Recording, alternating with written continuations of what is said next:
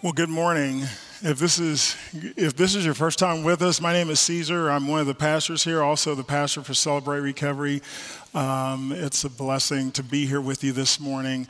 Uh, thank God for uh, your presence here uh, today. Um, I'm uh, honored uh, to have the opportunity to come and share with you a word from the Lord. And so I thank God for uh, God's time here. Also, uh, happy Thanksgiving. Uh, I know there's uh, there's a lot of damage done last Thursday, so Monday there'll be the treadmill and all the other stuff that you can do. Um, I know for me it was a happy Thanksgiving because uh, the Sooners are playing for the for the Big 12 title, so we got the Longhorns again. Oh my goodness. okay, all right. I, I, woke up this morning and I said, hook 'em. And I was like, oh, what happened? I was like, get thee behind me, Satan. No.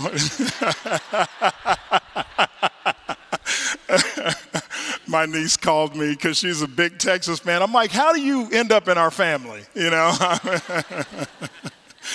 Well, um, it's a blessing to be here with you today. Um, and also for those who are in the Well Cafe, uh, welcome uh, this morning as well. Well, um, as we prepare um, to hear a word from God, I, I want to share for uh, a few moments from a particular passage found in Luke 17, verses 11 through 19. And it's on page 1629 uh, uh, in your Bible. And so I want to, for a few minutes, uh, read this passage as uh, we use this as the background um, for today's message. Luke 17, 11 through 19. Will you prepare your hearts now as we listen for the Word of God? Now, on the way to Jerusalem, Jesus traveled along the border between Samaria and Galilee. And as he was going into a village, ten men who had leprosy met him. They stood at a distance and called out in a loud voice, Jesus, Master, have pity on us. When he saw them, he said, Go, show yourself to the priest. And they went. As they went, and as they went, they were cleansed. One of them, when he saw he was healed, came back, praising God in a loud voice. He threw himself at Jesus' feet and thanked him, and he was a Samaritan. And Jesus asked, Were not all ten cleansed? Where are the other nine? Has no one returned to give praise to God except this foreigner? And then he said to him, Rise and go, your faith has made you well. Will you think with me for a few minutes on this thought? From wounded to well to whole to redeem, saved for thanksgiving. Let us pray. Almighty and gracious God, we come before you now in the humblest way that we know how, asking that you would be with us this day. That God, one more time, that you would rescue me from me.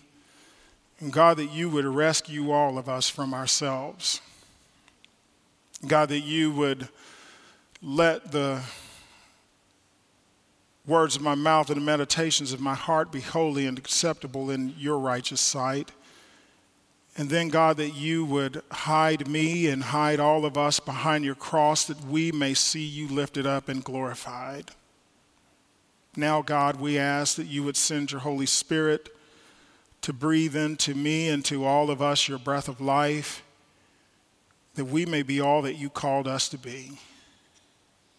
Take my words, use them for the building of your kingdom. And then, God, we will be mindful in all things, give you all praise, honor, and glory. We pray all these things in the mighty name of Jesus Christ. Amen.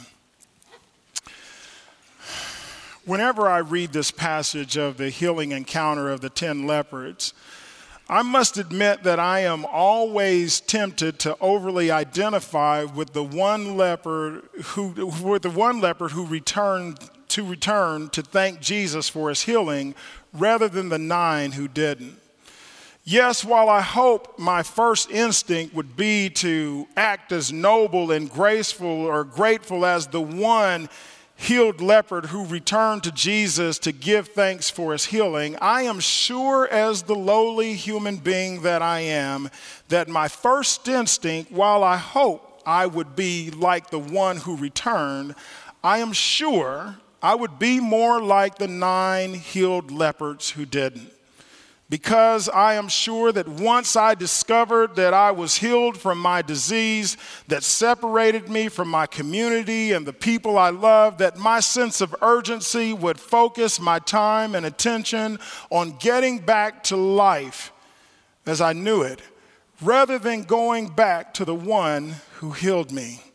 Yes, as much as I want to say my response would be more like the one who returned to praise and give thanks and glory to Christ for his healing, I must admit that I am not overly confident that my initial response would have been so principled to return me back to the original source of my healing because my imagination would have been focused and limited to the here and now rather than the glorious eschatological future that God has promised for me and for all of us.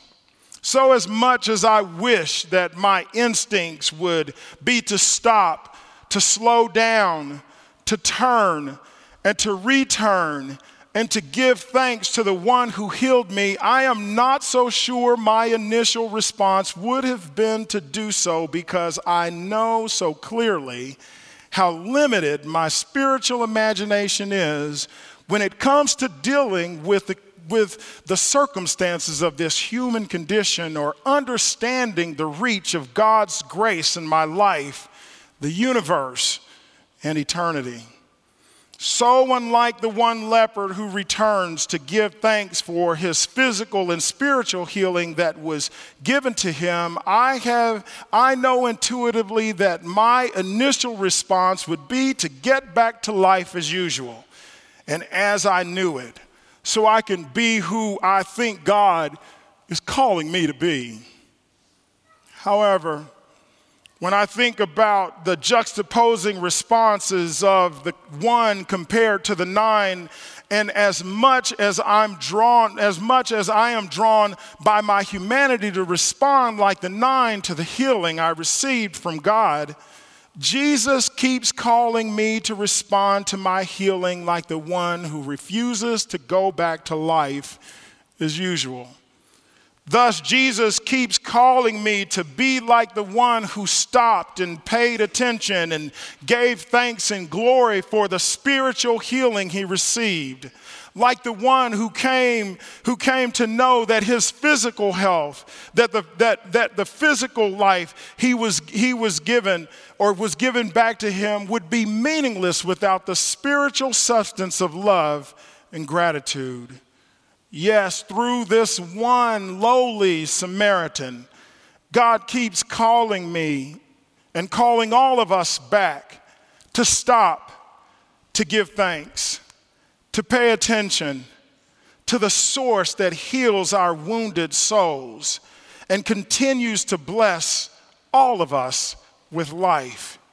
Because not to stop and give thanks and pay attention to the giver and sustainer of our lives is to worship the gift more than the giver.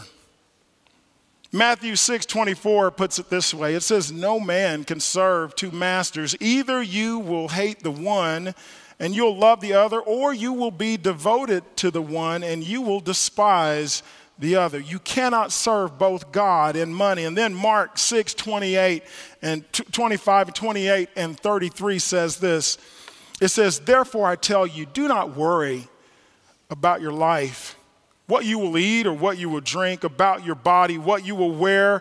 Is not life more than food and the body more than clothes? Look at the birds of the air. They do not sow or reap or store away in barns, and yet your heavenly Father feeds them.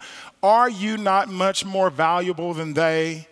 Can any one of you, by worrying, add a single hour to your life? And why do you worry about clothes?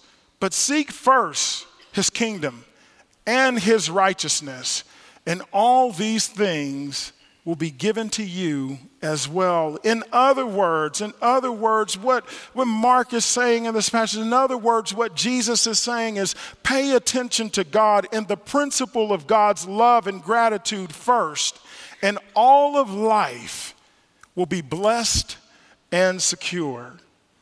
Likewise, as we look around and see how incredibly blessed we are as a country and as a people and as a church, I think it's particularly important for us as a community of faith to be mindful of stopping and paying attention and giving thanks and glory and honor to the one who gives us life and sustains our life and who will be faithful in securing us on the day we die.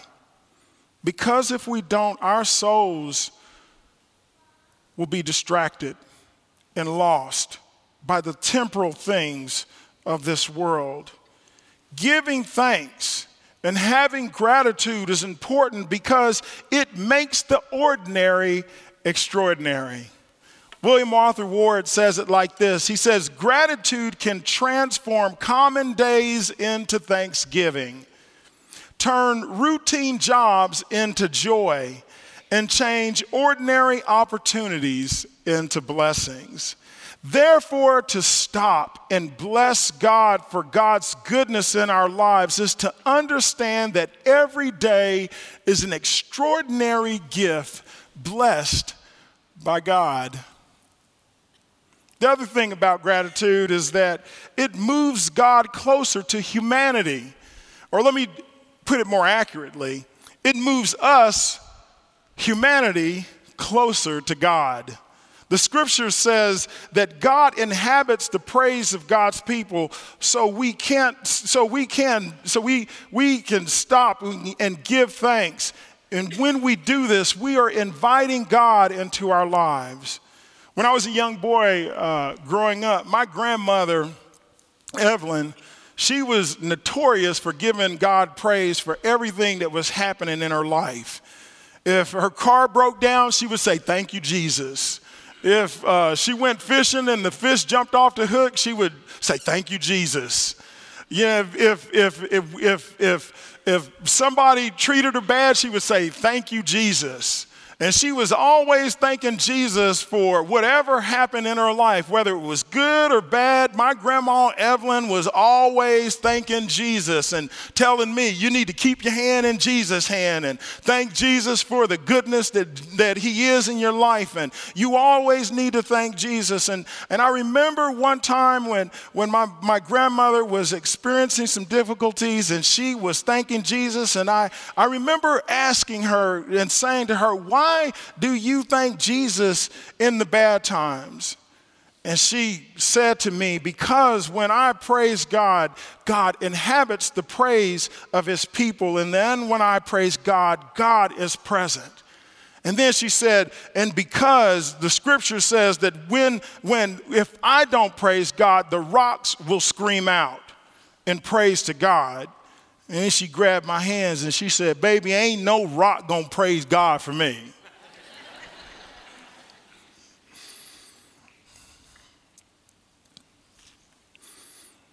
Gratitude and praise invites God into our circumstance, no matter what.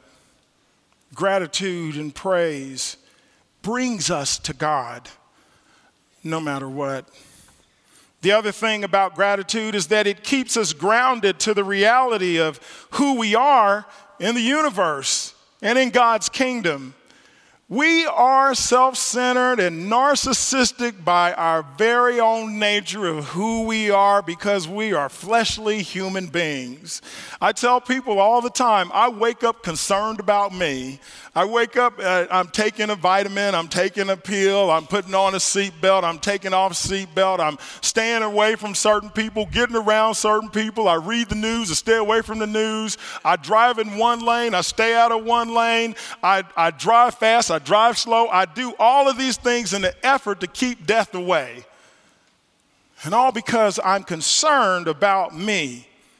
When I was growing up, I mean, when I, I was growing up, the, the, the, the first words, uh, both of my parents are deaf, and the first words that I learned as a young boy was, This is my name in sign language, Caesar. And so when I was growing up, this was the first word that I learned, and this was the second word. So you, you, you those two together in my house was trouble. I couldn't see those two signs together. I was like, see, I and I was like, okay, I'm gone. I found Jesus. I'm gone. I'm going to find Jesus and the disciples. But when I was growing up in my house, I mean, I learned Caesar and Phyllis, that's my sister, Eileen and Kevin, and I learned mama and daddy, and I learned the very important word mine. And I knew that as a child that, that if it was mine, it was mine to own, and it belonged to me, and I could manipulate it and use it as I wished.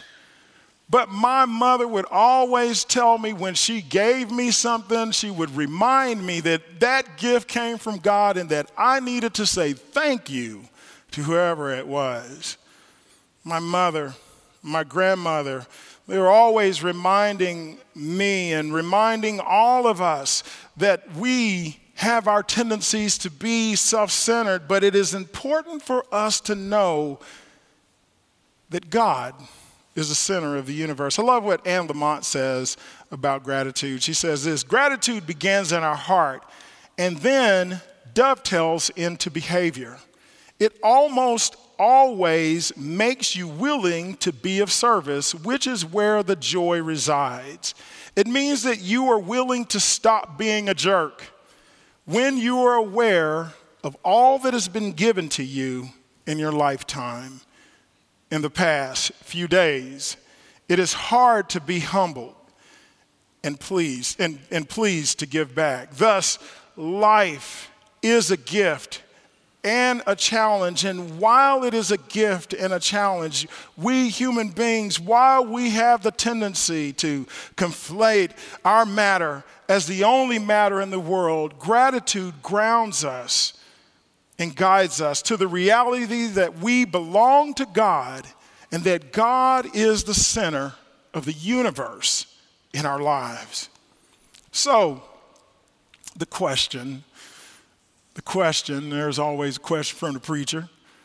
How do we as a people of faith live a life of gratitude?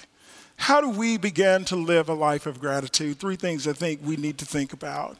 The first thing, we need to be, we need to recognize our need for God's help. Knowing that we need help is the first and most important step in living a life of gratitude.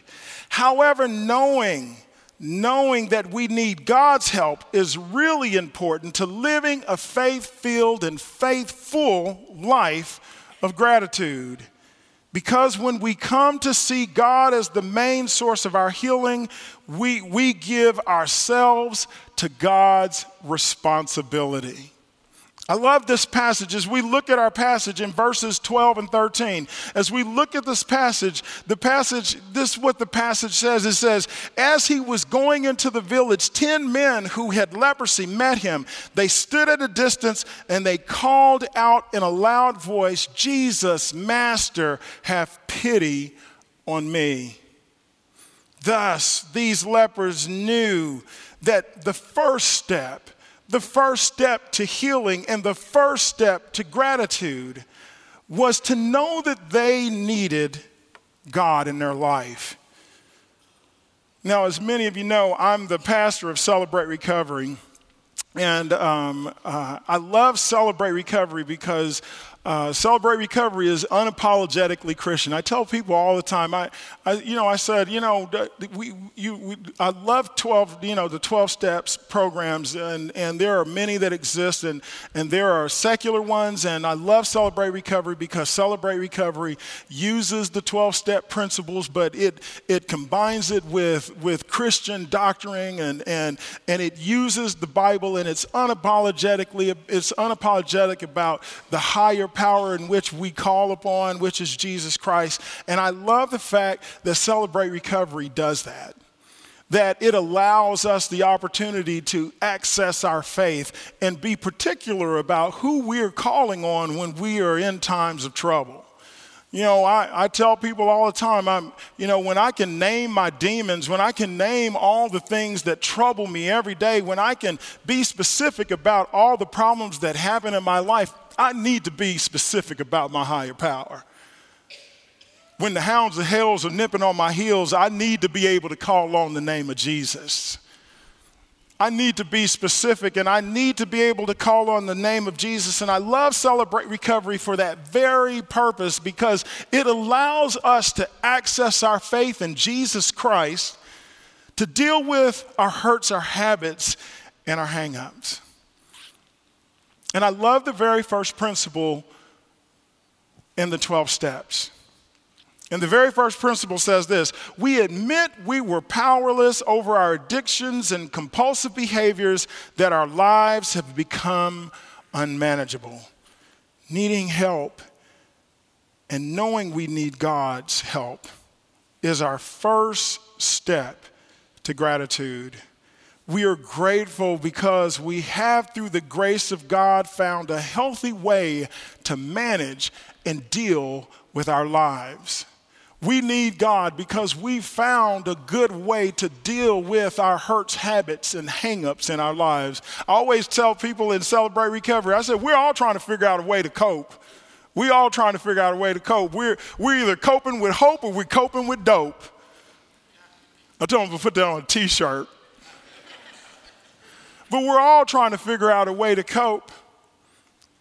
We're either, we're either building bonds, we're building, we're building relationships, we're building ways that will be sustainable to help us through the problems when they come in our lives, or we're building silos that are unsustainable, that will divide us, that will keep us from the source of healing in our lives. And the good news of this passage is that it reminds us every day that if we want a life of gratitude, then it's important that we know, that we understand that we need God in our life. That we need God in our life. I said to my kids all the time, I asked them, I say, have y'all, have you got, gone to church? Oh, daddy, daddy, don't you daddy me. Have you gone to church? You know, you give your time to everybody else, give it to God too.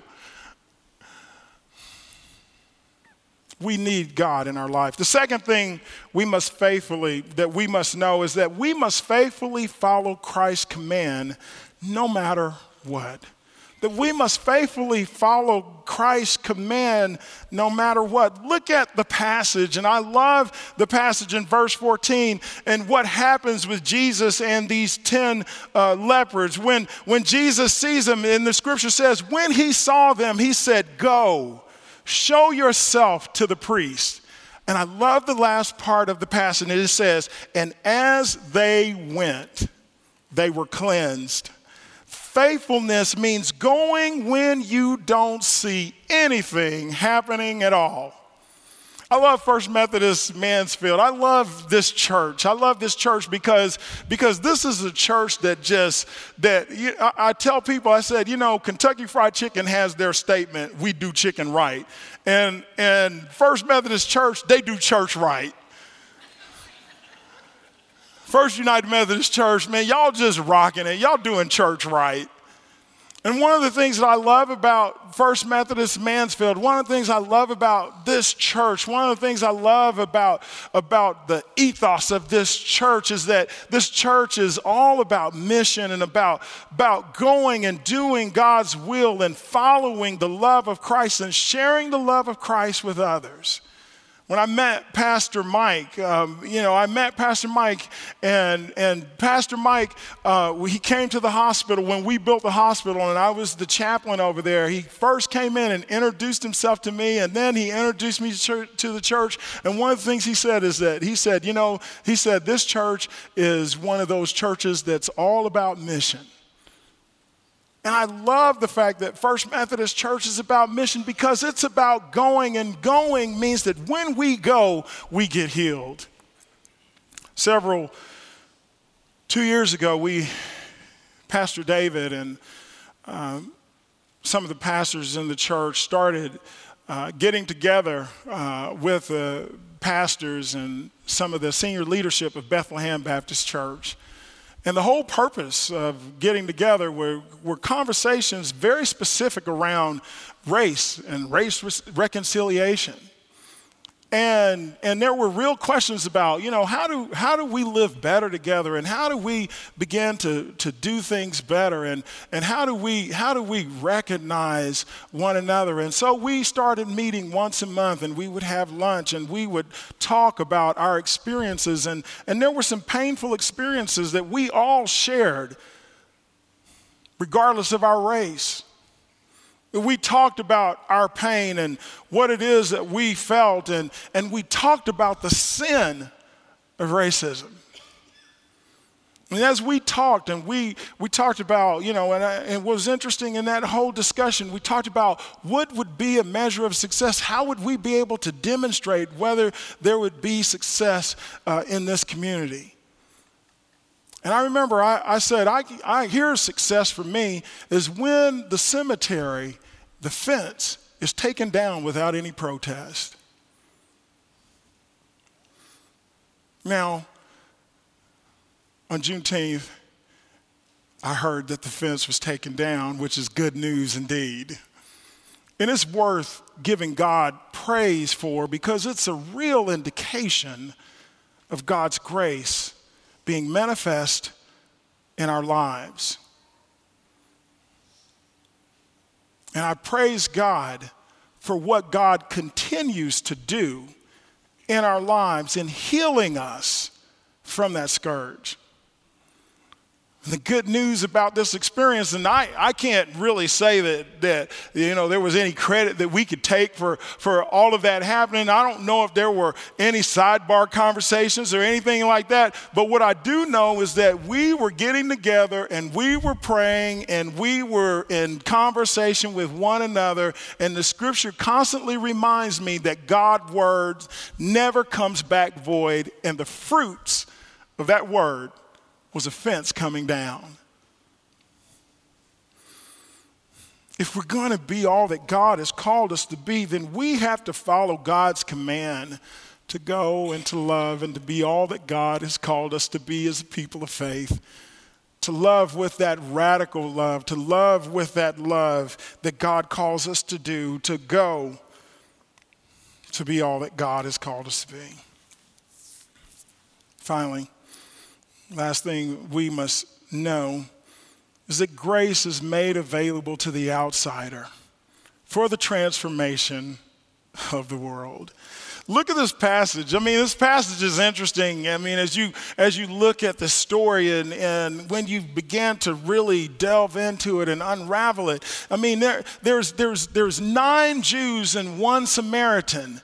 They have found community with each other because they have leprosy. And during this time, if you were a leopard, you had to live outside of the city. And this one Samaritan lived outside of Samaria, and, this, and these other Jews lived outside of Jerusalem. And the scripture says that Jesus was traveling between Samaria and Galilee, and as he was traveling, these 10 leopards came to him. And they started calling on the name of Jesus for their healing. And Jesus says to them, Then go. Go to the priest and show yourself. Now, the scriptures are silent about what happens or, or what's going on in their minds or, or, or, or, where they're going, but what I see them doing is they're following God's command. They're following what Jesus tells them to do. It's all written down that, that, that if you're cured from leprosy, that you go and show yourself to the priest and then you're entered back into the community. And so I see them and they're walking and they're, they're making their way to the priest. And I hear the mind, I hear the voice of the Samaritan who wonders in himself if the healing was for him too. Because there's no priest in Galilee for the Samaritan, who was considered a half breed to the Jews, who was considered an outsider to the Jews and I wondered if the Samaritan, as he was walking, he said, This is the only community I know, and I will walk with them whether this grace is for me or not. And as he walked two, he realized he was healed. And then he did the thing that he only, the only thing that he could do, which was to turn back and go to Jesus so that he would be sane. Healing was made available to the outsider as well as the insider, made available to the Jew and the Gentile. And the good news is that we, outsiders, who have been outside of God's grace, God's grace has been made available to us too. Several weeks ago, I had the opportunity to sit with a group of pastors and some community activists in Dallas um, concerning um, the Botham Jean uh, case and uh, Amber Guyger and the shooting of uh, the young African American uh, that got shot in his apartment by uh, the Dallas police officer. And uh, one of the prominent pastors called a group of pastors together, and there were pastors from, from different uh, prominent churches in Dallas, African, both African American and, and white churches that were, were, uh, were there at the meeting at Fair Park. And, and I came uh, into the meeting because I serve uh, as vice president of pastoral services for Methodist Health System. And so, this the area where Methodist Hospital is, I consider that my parish and place where I do ministry, along with the place that I do ministry here. And so, a good friend of mine called me and said, You need to come so you can be a part of this meeting. So we got into the meeting and we started listening, and, I, and, and it was really just kind of a round table, and all of us talking, and pastors talking, and activists, people from Black Lives Matter, and people from uh, Mothers Against Police Brutality, and, and there were conservative groups, and there were, there were liberal thinkers, and there were all these people, and they were all talking, and they were going around sharing their feelings, and sharing their frustrations, and sharing their pain pain and sharing their fear. Then it came time for me to say, talk, and I, I remember saying to the group, I said, here's what I think we need to understand. What I think we need to understand is that we're all hurting, that we are all in pain, and that we pastors, both white and black, that we have the responsibility to do two things to speak healing to the pain, and then to speak prophetic truth to the world. To speak the truth of love that God so loved us that he gave his only begotten Son, to speak that love that, that we should love God with all our hearts, mind, and soul, and our neighbor as ourselves, that we have to be prophetic and we have to be loving all at the same time. And the good news is that we need to talk to ourselves. The good news of the passage, the good news of the passage is that, is that, is that this grace is made available to all of us who are outsiders. We're all outsiders saved by God's amazing grace. As I was thinking about this passage, I thought about my own journey. This last month, I uh, or, or about a little over a year ago, I, I, I um, had to, I, I, turned 53, and so um, I went for my annual checkup. And when I went to the doctor's office, uh, my doctor, he looks on, you know, he, he go, kind of goes down the checklist and he says, Well, Mr. Renty, I noticed that you hadn't had your colonoscopy. Uh, you're three years late. You're supposed to have that done at 50. So if you're 50 today, you need to go get your colonoscopy done tomorrow. No, no, no, no. so I, so I, I, I, said to him, I said, well, you know, I got this to do and I'm doing this and I'm doing that. And he was like, listen, you need to get it done. He said, I'll tell you what I'm gonna do. I said, I'm just gonna, I'm just gonna write a script. I'm gonna write and then I'll give it to my assistant. They'll set up an appointment and you can go get, you can go get, get that done. So they set up a date and, and got everything situated. And, and so I, you know, got, finally got over to the doctor's office and uh, walked into Dr. Trussell's office. And, and he, explains to me about the procedure and all this stuff. And then he gives me these two uh, uh, this stuff to drink. And so I take this stuff home and I drink it. And uh, here's a warning don't leave the house if you drink this stuff. It's not good.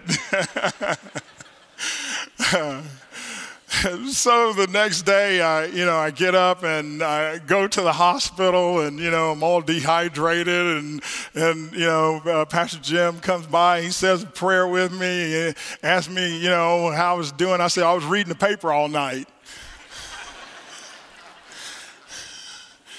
So after the procedure, after after uh, prayer and all that stuff that you know i went down and went through the procedure and then i went in and as i came out i you know uh, came out of my droggy state i was really hungry. I said i want to get something to eat. Cynthia was there with me. We were there together.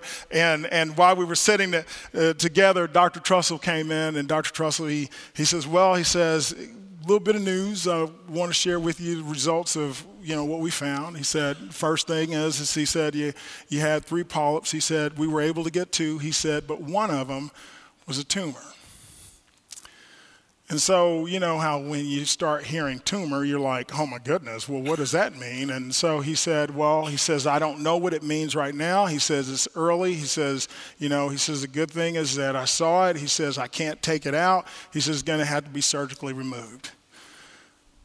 And so, you know, I began this whole questions of what if and why me and, you know, like, God, really? I mean, you know, I got a life to live. Why do I got to stop and do this? I was, you know, and I, and I, then all of a sudden I started feeling all this insecurity and, and, I, and anger and, and fear and all of this stuff started happening to me. So they set a date for the surgery, and, and Dr. Trussell says we're going to go in. What we're going to do is uh, take out that section, and we'll take out some lymph nodes, and we'll run a test, and we'll see what happens. And so I went to surgery, and as I went into to surgery, you know, I, I remember just having, you know, uh, some fear and anxiety, and, and Cynthia, we prayed together, and, and I remember there came this time where I said, whatever happens, it doesn't matter. Because I'm given, if I have 60 seconds or 60 years, all of it to God. So I went into surgery, and when I came out of surgery, uh, a couple hours later, Dr. Trussell comes in and says everything went fine. And then uh, he came back the next day and he said, Well, he said, I ran a test on uh, the tumor, and he said, I found out that the tumor had cancer. He said, The good news is that we caught it early. And I stood there with tears in my eyes, like this leopard, saying, Thank you, Jesus. I don't want to go back to life like I used to. I don't want to go back thinking the way I used to think. I want to go back with a transformed understanding of who God is in my life. I don't know what it is that you're facing. I don't know what it is that you're struggling with. I don't know what it is that your challenges are. I don't know what it is, but here's what I want to say to you go, because God will heal you. Go and give God praise, because that healing will be manifest whether you survive this life or not. That grace will be manifest in our lives. Will you go? Will you go in praise, in gratitude, and in love? Let us pray. Almighty and gracious God, we thank you for your amazing grace. We thank you for your love. God, we're so grateful for all the goodness that you give us every day. We ask now that you would transform us and make us instruments of healing and peace. Be with us this day. Then, God, we will be mindful in all things to give you all praise, honor, and glory. We pray all these things in Jesus' name. Amen.